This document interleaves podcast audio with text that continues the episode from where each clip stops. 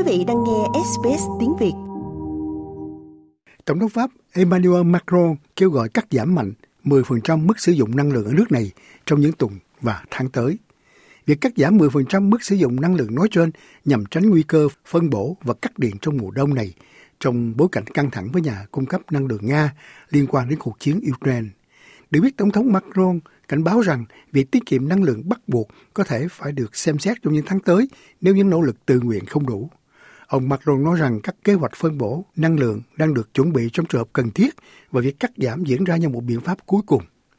Nhà lãnh đạo Pháp tại một cuộc họp báo đã kêu gọi các doanh nghiệp và hộ gia đình ở nước này tiết kiệm năng lượng bằng cách cắt giảm hệ thống sưởi và điều hòa không khí.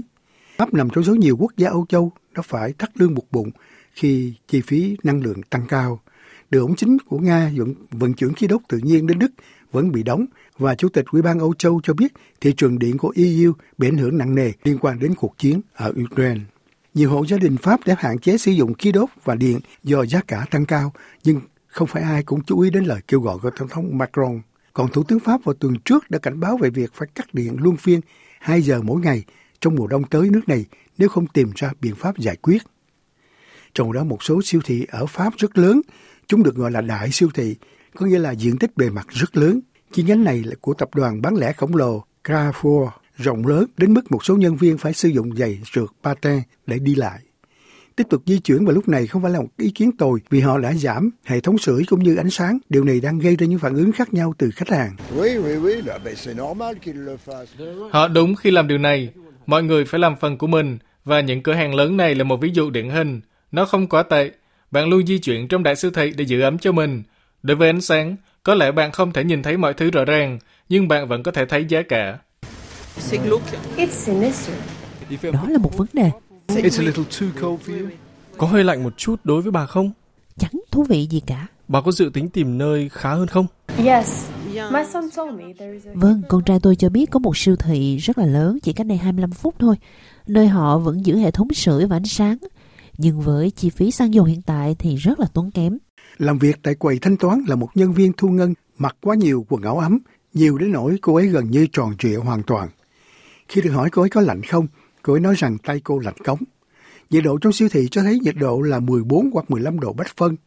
Nếu điều đó đúng thì Carrefour còn giảm nhiệt độ nhiều hơn thế nữa và các siêu thị khác đã cam kết thực hiện cái mà gọi là ý thức tỉnh táo.